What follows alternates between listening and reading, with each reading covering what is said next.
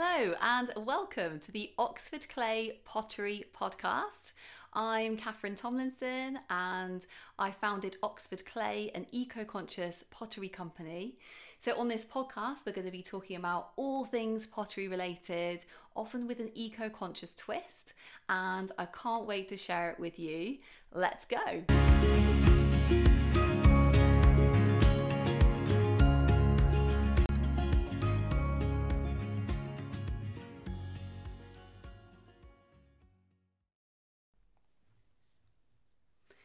Hello and welcome back to the Oxford Clay Pottery Podcast. I'm Catherine and today we're going to be talking about three barriers potters face when sort of trying to be more eco-conscious in their pottery practice.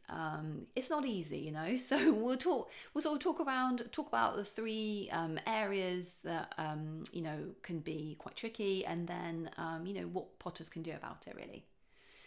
Okay, so the first barrier, I would say, not just for potters, but like in everyone in all parts of their life, is just that idea that it doesn't matter, you know, what you do at the individual level. And sort of there's this idea, you think, oh, well, what I'm doing is so small, you know, I'm not going to make a difference. And, you know, that is an attitude, that is a kind of like a way of thinking, basically. But what I would say to that is that the actions of every single individual, no matter how big or small, make a difference. You know, if you're thinking about like collective action, you know, just tiny actions taken by a huge number of people are going to have like an incredible impact. So I think there is that idea, you think it's just me on my own, you know, what's the point? But actually, like, you know, just think of like how, like, the force of loads of people doing the same action. There's a book I read recently actually called The Self Delusion by an author called Tom Oliver, and it was a really interesting book because it was basically saying that the idea of being an individual is actually a myth, and that actually all people are connected intrinsically to their environment and also to each other, and also to like this whole host of kind of other things like microorganisms and stuff. So we think that we're like an individual, but we're actually always operating as part of like a kind of you know, collective kind of entity. So you know, if you think of yourself like less as an individual, more as like, you know, a part of like a system, then you know, you can have an impact. So that's one thing I'd say, you know, that kind of like fatalism, whatever, like it's easy to think that, but yes, everyone does make a difference, and it is worth, you know, any action, no matter how small, does make a difference. Okay, so the second barrier that potters face is really just like not knowing how to make their practice more eco-conscious, you know, what things are going to have an impact, even where to start, even trying to find out more about pottery materials. I have found all of those barriers to kind of trying to make the changes. So first of all, trying to understand like the impact of the materials I was using, but also like in terms of like what I could actually do about it in the future. So like tools, techniques, you know, so it can often feel kind of overwhelming, just thinking I don't know enough to even know what to do, sort of thing. So I've been there and I've spent a really long time researching eco-conscious pottery and different materials in the pottery industry, different techniques, different tools, different ways of doing things. I've basically spent years doing research on this, and yeah, it was tricky, but I just really didn't want, you know, other potters to have to go through the same kind of starting at the very beginning sort of part of the process that I did. So I've put everything I know into some ebooks and courses as well. So they're all on the Oxford Clay website. So if you're interested in just thinking like, oh, I don't know where to start, I really don't know what to do, I don't know anything about the materials I'm using, then Eco-Friendly Pottery. So that's got 30 simple ways. That book. It's I've got 30 simple ways of making, pottery practice more eco-friendly, basically. And it just goes through like the different aspects of pottery and just some kind of real quick wins in terms of like what you can do, to have a big impact basically on, making your pottery more eco-conscious. And then, if you kind of really diving into the detail, like glazing materials, and you think, just got a sneaking suspicion that the glaze I'm using, I don't know where it comes from, I don't know, how ethical it is, I don't know where the ingredients, like what the ingredients are. So like if you're interested more in sort of glazing, then there's another book called Eco-Conscious Pottery Glazing, which is like it goes into detail of every single kind of glaze making material that potters will use, and also like a really good way of like understanding the environmental and social impact of a pottery material that you might be using, sort of how to use data that's out there to make decisions about which pottery material to use. But it's also got like a lot of that data is already in that book. So if you're thinking like, oh, I just need to know, like, should I be using cobalt or not? Should I be using copper oxide or not? It's got the information in there, and you can make that decision for yourself about like, whether you want to use that pottery material, in your pottery. So, so those materials, like, hopefully, they could sort of be part of, like the picture in terms of like learning more about like the pottery materials and different practices and where materials even come from. But there's loads of other resources actually out there, and these are some of the resources that I used when I was like actually researching pottery materials.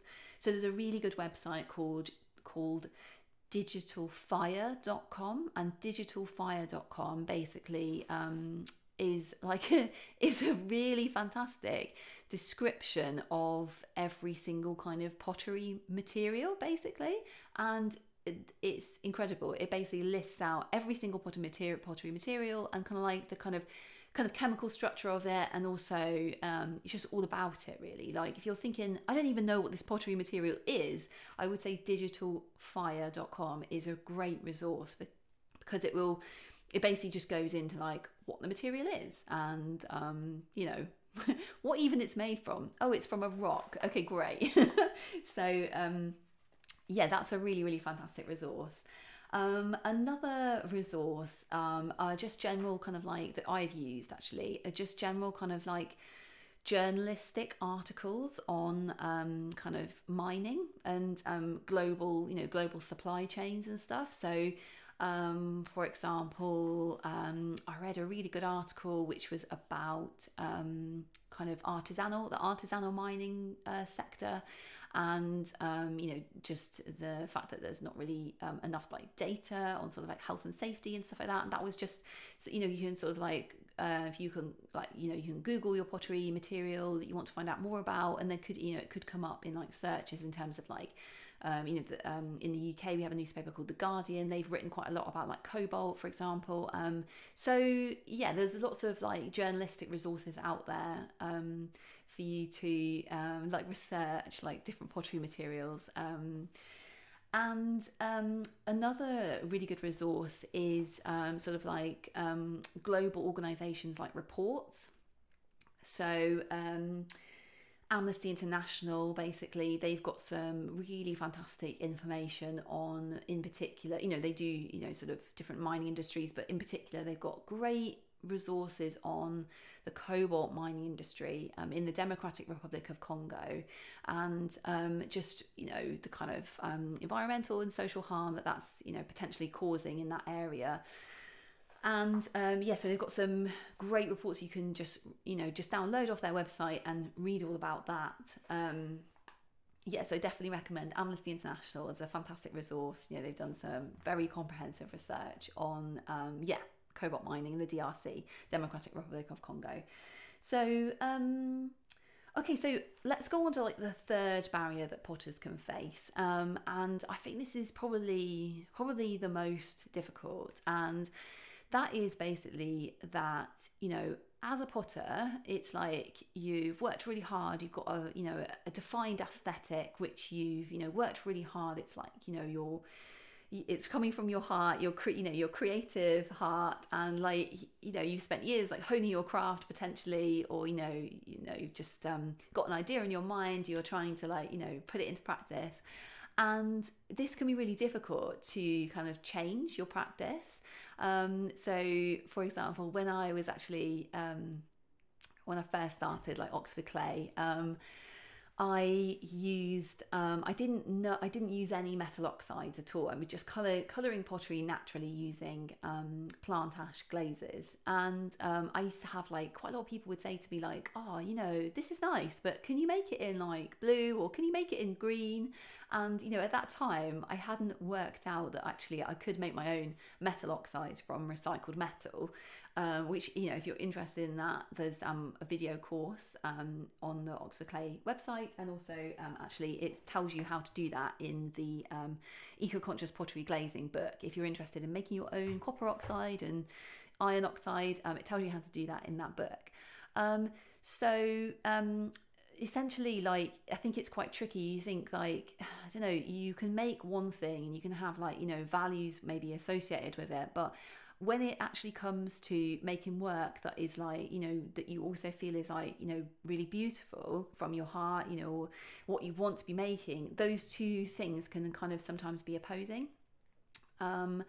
you know, because you're kind of, maybe you're trying to limit your use of certain materials and stuff. So I'd say that's quite tricky, you know, and another aspect of that is you might have really established processes that you use. And so you think, well, I can't change these now. This is just the way I, you know, make my stuff. And, you know, I don't want to change like the way I'm making my pottery. And actually, I had a funny example of this. Like pottery group reached out to me and they said, oh, hi, you know, we have like a newsletter, a monthly newsletter for our potters, and this was in a part of England, and they said, you know, would you consider, you know, maybe writing like a part of our newsletter, you know, on like maybe eco-conscious pottery, things you can do, you know, as a potter. And I was like, yeah, that's fine. So I wrote, and then they wrote back and they said, oh, we think this is kind of maybe a bit like kind of too extreme for our members. Basically, they're sort of saying that they thought, you know, they basically said that their group of potters are very established in the ways that they work, and that they don't think they would be really like open to those ideas. And so they kind of asked me to like take some bits out, change some bits, and which, you know, I did, you know. But like it just shows that actually once you've got a good making method, it is hard to change. And yeah, you know, a lot of kind of there's some pottery materials are kind of do kind of create an uncomfortable truth basically about you know the ways in which they're mined from the earth, and you know their impact on people, animals, and the environment. So yeah, I mean, this is down to like the individual person, isn't it? It's like about, you know, you're armed with the knowledge, you know, in terms of like finding out, you know, how a pottery material, where it comes from, and then, you know, every potter can make their own choice basically about whether they want to use that in their work or not, you know. So I would say like yeah, there are the resources out there, and like I said, if you want just some like easy to access resources, those two books are like, you know, that there I wrote them basically to collect all the knowledge that I'd sort of found over like a long time kind of researching, just to make it as easy as possible to kind of like, you know, get that knowledge basically, and then, you know, you can make the informed decision from there. So yeah, so I hope you found that episode useful. I hope it hasn't been too like kind of depressing. There's like, you know, yeah, it's it can be tricky, but you know, nothing is insurmountable, and every individual, you know, can make a difference. So that's what we'll end on. Every individual's actions are, you know, important. So yeah, so really looking forward to seeing you on the next episode, and happy potting until then.